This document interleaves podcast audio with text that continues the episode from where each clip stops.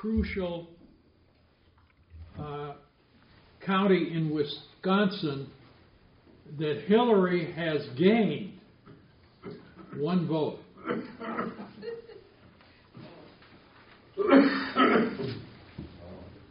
Well, that was worth seven million dollars. Well, Antiochus was not a good guy, though. So, Since we're talking about politics. Well, anyway, uh, get your Bibles out and look at, go over to Luke 10. And I'm going to ask you a question about what you have in the first verse. Get the first verse out there.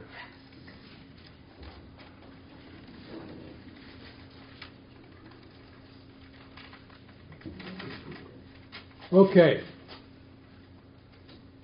Now you can vote by raising your hand. I'm going to read you a quote from a very fi- famous Bible teacher on this passage. And he writes and he says, The choosing of the 72 in the choosing of the 72. Jesus gave instructions to the 72. Some Greek manuscripts in verses 1 and 17 have 70, and others have 72. Both readings have strong support. Okay, how many of you have 72 in verse 1? Any of you have 72? Yeah, I'm not voting for it, but there it is. There it is. Yeah. And that's the Darby? No, it isn't. I don't, I'm, I, I left Darby at home today. Okay, what's what's that? This is uh, the, the Ninevite Bible, the NIV.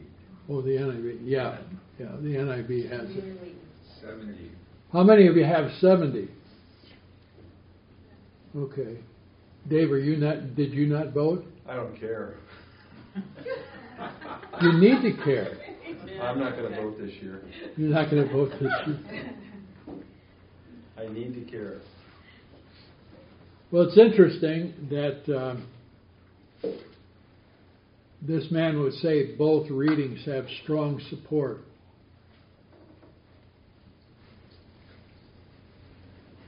Maybe we ought to take a vote and say how many of you are in favor of 72 and how many of you are in favor of 70. Which is it? Which is it? Does it matter? Thirty-five pairs. I was talking to her. Why does it matter? Why, theologically, does it matter? Truth is truth. I wanna get it right. Fact is fact. Inerrancy. Is it both? No. It's one or the other, isn't it? One reading is right, the other isn't. It's either 70 or 72. We could go into a deep discussion on how 72 got there, but we won't. But this phrase, both readings have strong support. How would you, what would you think of a situation that a basketball game that uh, at the final was 99 to 1? Close game? Close game. well, 99% of all the Greek manuscripts that have this passage and this verse in it, 99% of them have 70. And 1% have 72. My Bible is very embarrassed now. well, most, almost all of the modern translations are 72. You want to know something? Rupert Murdoch made a bucket of money off the NIV. Because he owns Zondervan. You know who Rupert Murdoch is? Oh, yes. okay. A straw. Zonder, it, eh, the NIV made Zondervan. Bernie and Pat Zondervan sold it, and eventually Murdoch got a hold of it. Anyway, we won't go there. Uh, I used to work in the Bible department at Dykeman's Bible Book Center, along with uh, that and other things out at Northwest Baptist Seminary, and then did a interim thing out at Lakewood Baptist Church. And I, I would get so agitated at. Um, anyway, let's not go there. Both readings have strong support. I beg to differ. Why, why would 70 versus 72? Where did 72 early, early come from? It came from the Greek translation of the Old Testament, which had 70. And the Greek Septuagint had 72. Put in 72. Um, another writer says this I prefer 70 mainly because I think it likely that Jesus was prefiguring a mission to the whole world here. However, this problem has no significant bearing on the meaning of the rest of the story. Well, I beg to differ with that second sentence.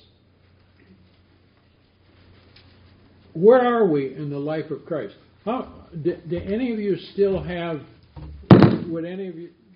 Would any of you have um, your copy of, of this chart with, with you? Any of you have your that that, or did you?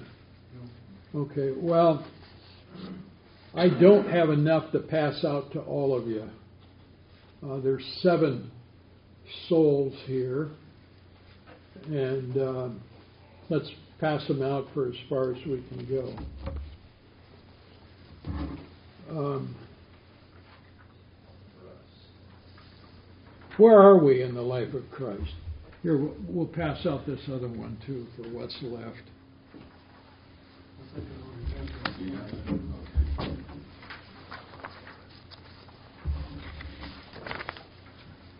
Jim, here's this. All right. Must be a loose connection or something. Yeah. Yeah, but I'm not touching anything. Hmm. I think that cord needs to get swapped out next time, Hmm. Jim. Well, it's okay as long as they're not moving. What, uh, where are we in relation to, where are we in relation to Luke chapter 10? From these charts.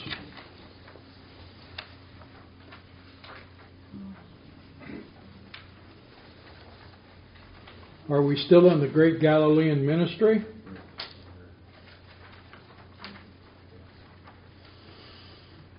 Nope.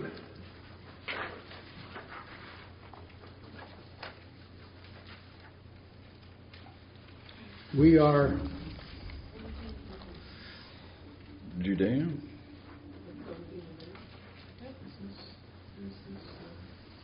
we are in the latter.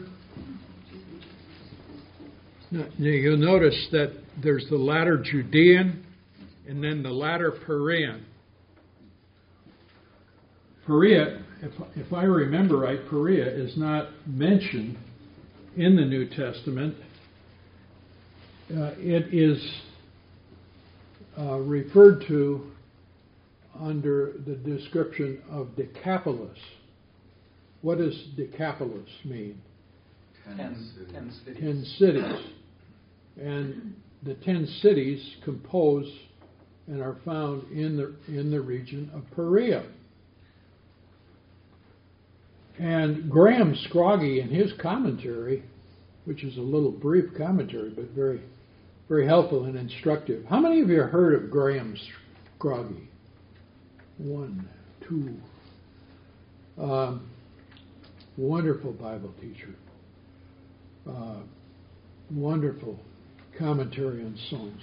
Beautiful commentary on the Gospels. Oh, rich. Um,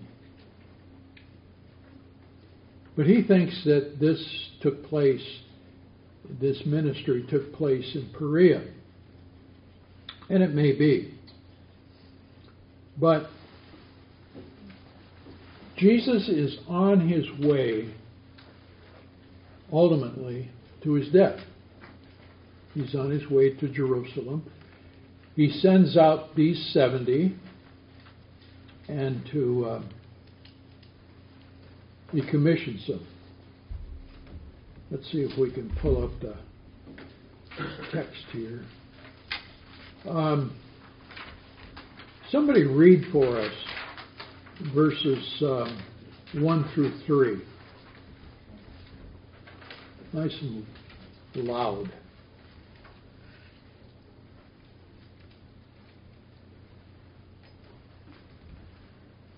You want me to do it? Do it with my NIV? Yeah, it's okay. Okay, I'll I'll make, I'll make the proper adjustment. The first three verses, right? Yeah. After this, the Lord appointed seventy others and sent them two by two ahead of him to every town and place where he was about to go. He told them, The harvest is plentiful, but the workers are few. Ask the Lord of the harvest, therefore, to send out workers into his harvest field. Go, I am sending you out like lambs among wolves. Okay. So he chooses 70, at least. He chooses 70 besides who else? Is twelve. The 12 earlier in in chapter 9 we read about that. So how many people does he feel confident with I mean some degree of confidence in that are following him at this juncture? How many altogether? 82. 82 or 84 depending on which text you uh, you're following. Well, it's not in the text, Ken. I mean, he feels confident. Pardon? You think he, he's he's doing this based on his confidence in them? Well, I, I mean, I don't see that in the text. I, I'm sorry. Just a, you you don't see that that he uh, he has confidence that they will go out and uh, do what he and preach what he tell. What's he tell them to do?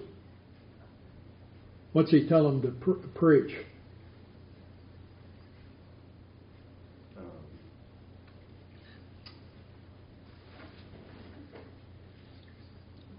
Anybody? You have to look at kingdom of God is come near. yeah. The kingdom of God is. Um,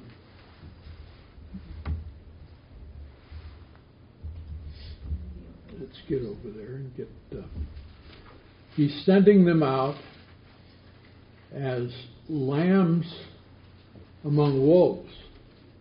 He must have some confidence in them that uh, they're, they can survive uh, the wolf-like tendencies, and he, he tells them carry neither money bag, knapsack, and greet uh, no one along the lo- road. Uh, so they're traveling light. They're traveling light, and um, then he he tells them what they're supposed to preach. The kingdom of God has come near to you. In what sense is he meaning that the kingdom is coming near? Because he's the king. Sure. The king is here. Is he the king or is he not the king? He is the king. And he's nigh. Uh, and he's going to come and do what? He says, I send you out. In verse 1, he says, He sent them two by two before his face into every city and place where he himself was about to go. So this is the advance team, so to speak. So he, he has some confidence. He must have some confidence in these that they will carry out uh, what he has enjoined them to do. That they're they have uh, taken limited limited provisions and uh, are uh, are not. Um, and, and they're listen to this about the wolves. Uh, so long as the church stands, believers must ex- must expect to be like lambs among wolves. They must make up their minds to be hated, persecuted, and ill treated by those who have no real religion. They must look for no favor from the unconverted people, for they will find none. It was a strong but a true saying of Martin Luther that Cain will made, murder Abel if he can to the very end of the world. Marvel not, says John, if the world hates you. All that will live godly in Jesus Christ, says Paul, shall suffer what? Persecution. Persecution. And persecution takes various and sundry forms in different locations. Now, I want to back up just for a minute here. Uh, I think that the 70 refers and harkens back to Genesis chapter 10. And what is Genesis chapter 10 about? The table of what? Nations. Nations. And how many nations are mentioned there? 70. Uh, there were 70 souls that went down into Egypt with Jacob. So, but I think that that the 70, uh, the table of nations, is important. So he sends them out, and there's going to be there's going to be acceptance, and there's going to be rejected rejection.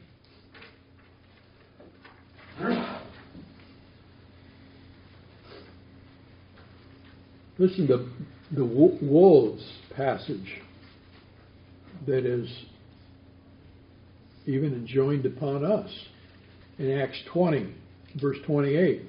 Therefore, take heed to yourselves and to all the flock. This is the Apostle Paul speaking to the Ephesian elders, among which the Holy Spirit has made you overseers to shepherd the church of God which he purchased with his own blood. For I know this, that after my departure, savage, what? Wolves will come in among you, not sparing the flock. Also from among yourselves, men will rise up, speaking perverse things, to draw away the disciples after themselves. Therefore, watch and remember that for three years I did not cease to warn everyone night and day with tears. So, he sends them out with this message. They were to travel light. How many of you, um, if you read the Gospels, you'll notice that they're sometimes, like here, they traveled light and sometimes they traveled heavy. What's the difference? Whether you got a wife or not. wow. I never thought of that one, Willie. I'll have to think that one through. Well, let me give you an idea. In our Tuesday night study group, actually, the Tuesday night study group is legally legally uh, organized as the Christian Education Society. Why is it that way? Why are we a 501c3 organization? Well, we have three former Wycliffe missionaries that we pray for, and people send in money, and we transmit the support at no cost. There's no overhead charge or anything. uh, we bear that ourselves and, and take care of that. So there is Hank Hildebrand up in Burns Lake, British Columbia, and there is Paul and Lois, uh, Hank and Barbara Hildebrand, and there's Paul and Lois Melanowski, and they their area of ministry primarily they're very advanced in age now, and the only time they can get up there is in the summer. Um, in Tok, Alaska. Tok is perhaps the coldest place in Alaska. It, it's indicated, uh, been indicated that, Paul has told us this. So, anyway, they they summer in Dollar Bay, Michigan, and they've t- they're so old and, and now that uh, we're not. Uh, it's they're not they're not going up the Tok very often, but nevertheless, we still transmit, and people are still supporting them in their old age. And then there's Dick and Shirley Walker in uh, Williams Lake, British Columbia, and uh, all sustaining a ministry of, of significance according to their talent and abilities. Well, anyway, one of the men in our organization is our treasurer. And he is uh, a very uh, trusted individual. Uh, his name is Roger Sheets. And Roger is our treasurer. And Roger has been all over the world at his own expense doing missionary work through church partnership evangelism. And he, he just came back uh, not too long ago from from Argentina, and um, anyway, he, he goes at his own expense, takes his vacation time, and and, and does this. He, he has been uh, India twice. Uh, he's been in South America, Central America, uh, Burundi, Africa, another place in Africa, and uh, uh, just just amazing. Uh, all at his own expense, out of his own pocket, taking his vacation. He works at WPI. He, he's a property manager at WPI Realty in Seattle. Anyway, I tried to call him this morning to find out a significant thing, and that is, uh, uh, and I couldn't get a hold of him. Uh, that is I wondered if he took an extra pair of shoes with him on these short term missionary trips. But that, that's why they're, tra- they're traveling light, you see. That's why he's saying they're not going to be out there for a long period of time. But uh, I'm going to find out from Roger if he, he takes uh, an extra pair of shoes. And that, that's, that's what I think is involved. Oh, incidentally, uh, how many have heard of uh, Max Lucado. Several of you. Uh, he has a new series out based on the 23rd Psalm called Traveling Light. And it's an 18 DVD series. Actually, there's 18 uh, uh, messages. Uh, Jeanette and I have, have really enjoyed listening to that series. We've recorded it on our DVR and and uh, she really loves uh, Max Lucado. He's, uh, but he, he he's traveling. He says we ought to travel light in a different way. He says as we travel through life, we begin to accumulate things like fears and anger and things like this. And he says we need to we need to rid ourselves of these. And he uses the 23rd Psalm showing how it's a wonderful series anyway. So we need to travel light. These guys were traveling light. And um, one of the elements that is really interesting uh, about in these verses up uh, through uh, verse 9, in fact, um, let's take a look at that. Let's read this. Let's get up. He says, uh, carry neither money bag, knapsack, nor sandals, and greet no one along the road.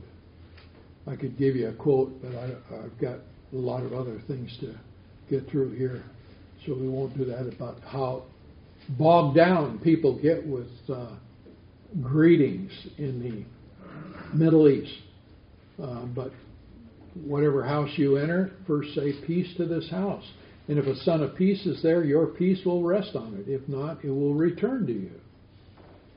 And remain in the same house, eating and drinking such things as they give. For the laborer is worthy of his wages. Do not go from house to house. Some interesting things we could fill up here. He said, Whatever city you enter and they receive you, eat such things as are set before you. And then in verse 9, and heal the sick there and say to them, The kingdom of God has come near to you. So he deals with their um, their physical needs by way of um, healing that would draw attention. Uh, but whatever city you enter and they do not receive you, go out into the streets and say, The very dust of your city, which clings to us, we wipe off against you. Nevertheless, know this that the kingdom of God has come near you. The kingdom of God has come near you. They are representing the king, and that, that representation has come.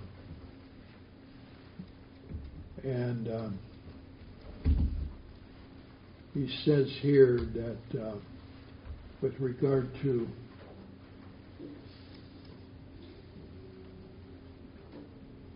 well, what an observation I, I want to uh, bring here. He says,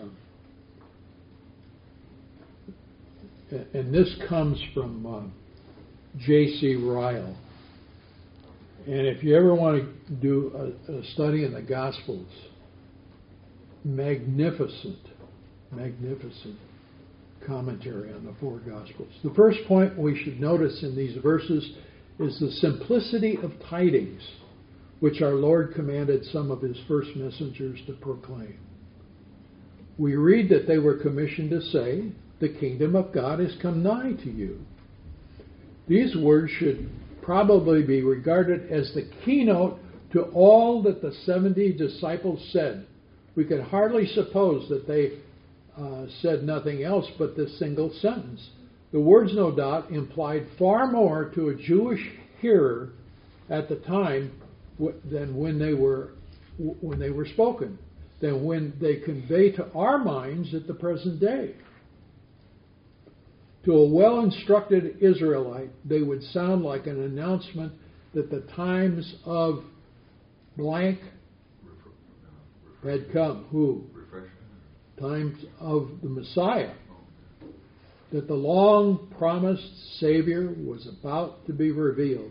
That the desire of the nations was about to appear, according to Haggai 2 7. And this is unquestionably true. Such an announcement suddenly made by 70 men, evidently convinced of the truth of what they said, traveling over a thick, thickly peopled country, could hardly fail to draw attention and excite inquiry.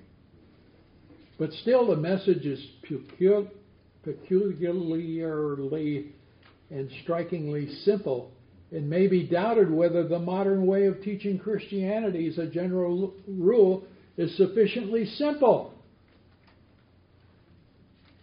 It is certain fact that deep reasoning and elaborate arguments are not the weapons by which God is generally pleased to convert souls.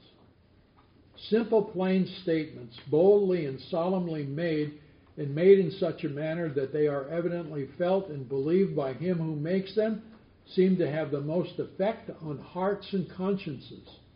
Parents and teachers of the young ministers and missionaries, scripture readers, and district visitors would all do well to remember this.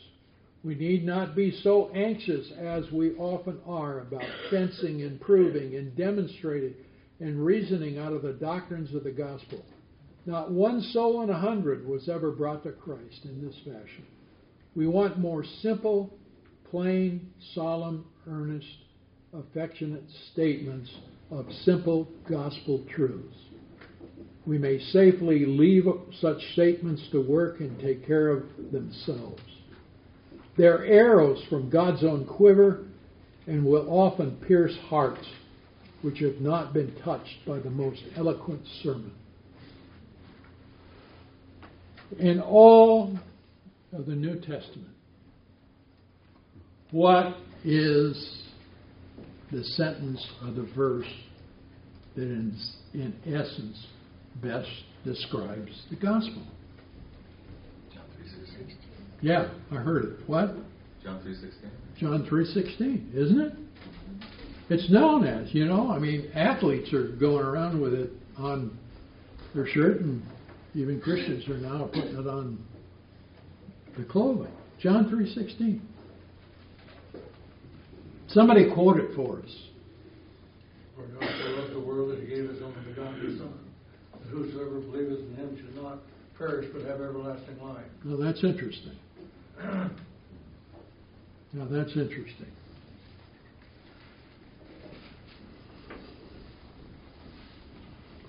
Where's repentance in that verse?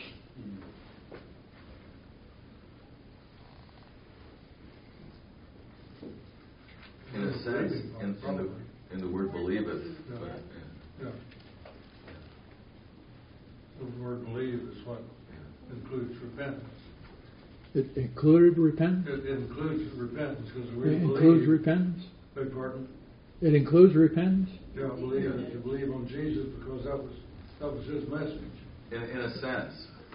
Let me ask you another question. in the sense that Percy means it, but not in the sense that you're referring to. How many times does repentance occur in John's Gospel? Arnie? I know, like I know. Yeah, you talked about John a lot. I do. Yeah. But, uh, How many times does repentance occur? It doesn't. Isn't that interesting? How many times does the word faith and believe occur? What it is. Almost a hundred times, depends on what Greek text you're using. A hundred times. Now, some of you may say, well, that's an argument from silence.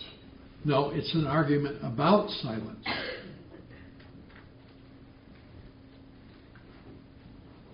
Now, let me let me share something. Wh- What does what is does repentance mean? What what's To turn. okay t- to turn? That- That's one of the Greek words, but the but the key Greek word means to change your mind. And you'll hear this that repentance means change your mind. Changing your mind may be involved, but Yes. there, there's a hermeneutical there's a hermeneutical fallacy in that. It's called they they get the word to change your mind out of the root meaning of metanoia, and it, it- the word uh, means uh, noi, uh, it comes from the two the two words to change or turn about, and uh, neos, which means mind. And so they, they take that, but when you study the semantical occurrences, there's far more involved than just changing your mind. Changing your mind may be involved, but repentance really means to make an about face, to do a 180, and to uh, make a break, as someone has put it. Now, that's all fine. Um, but the only problem with it is that repentance is a work. In a sense, you're right. Repentance is a work. Jonah 3:10. Then God saw their what? The Ninevites. He saw their what? Their works. That they turned from their evil way. And God relented from the disaster that he had said he would bring upon them, and he did not do it. And the word there that they turned is the Hebrew word for repent. And the word that God relented, similarly. He made it about face. And then over in Luke chapter 11 and verse 32, the men of Nineveh will rise up in the judgment with this generation and condemn it, for they repented at the preaching of Jonah, and indeed a greater than Jonah is here. Repentance may be involved in conversion, but it's not a requirement of it. Now remember, for by grace you have been saved through faith, and that not of yourselves, it is the. Gift of God. Okay, somebody finish it, the rest of it. Gifts of God, not of works, lest any man should boast. Yeah, keep going. For we are his workmanship, created in God, good works which God has prepared in us to do. For we are his workmanship, Created in Christ Jesus. created in Christ Jesus, unto or for good works, which God has for or, or prepared beforehand that we should walk in them. Works follow, but they have no place. Think about it. Think about it. What are we saved by? What is the essence of the gospel? What is man's deepest need? To, to recognize that he's a lost sinner. So that he's a- a lost sinner and he needs what? He's a Savior. He needs a savior and he needs what? A changed life. Forgiveness. Forgiveness. So what? You get forgiveness. You get forgiveness of your sins. So what? To restore your relationship with God the Father that was broken in the garden. Okay, those are all good things, but what what is the what is man's deepest need? Is it forgiveness? life. To be Percy, how old are you? 85. 85. Well, you got you got 5 years on me. But I'm edging up there. And so are you. Are you ready? Okay. Yeah, What's we- man's deepest need? What's man's deepest need? Victory over death. That's it. Victory over death. Man needs to know and have confidence in eternal life. And what does John's gospel tell us? What does John 3:16 say? Believe. For God so loved the world that he gave his only begotten Son, that whosoever believeth in him should not perish, but have everlasting life. Why do we need everlasting life? Why don't we have it? Why don't we get it automatically? It's because of the sin. See, the, the problem is we're in the gospel, preaching the gospel, we're getting the cart in front of the horse. We're getting the cart in front of the horse. God has promised through his Son to give us eternal life if we believe that he gives and guarantees it. And these disciples, they come back and they're just uh, elated. And Jesus tells them, what? Rejoice that you have eternal life. Pardon? Rejoice that you have eternal life. That's right. That your names are written in the book of life. That's that's what needs to be to be. Um, well, there's a lot of other things we could add to this and uh, go, but our time is gone. Um, let me. Um, just close with this. Um, just close with this this passage of scripture. Paul writes in 2 Corinthians chapter 11, verses 3 and 4, But I fear lest somehow, as the serpent deceived Eve by his craftiness, so your minds may be corrupted from the simplicity that is in Christ. For if he who comes preaches another Jesus whom we have not preached, or if you receive a different spirit which you have not received, or a different gospel which you have not accepted, you may well put up with it. He was concerned about stepping away from the simplicity. The simplicity is there. For the wages of sin is death. But the gift of God is eternal life through Jesus Christ our Lord. The gift of God. That's the promise of God, the promise of the gospel. And that's what we need to proclaim. That's what we need to proclaim in all its simplicity. But we we've got to move and faint and add things and repent and do all these other I'm not saying repentance but put it in its place. See it in its place. Keep let's keep the simplicity. Keep John three sixteen to the fore. Let's pray. Lord, what a rich, amazing passage this is. And how our Lord drew attention to those who that came back and told them what really was important. We just pray that you'll help us to see things as he saw, saw things and to absorb ourselves with his teaching. Dismiss us now, we pray, with your care and keeping. In Jesus' name. Amen. Amen. Oh, here. I've got a couple of things for you.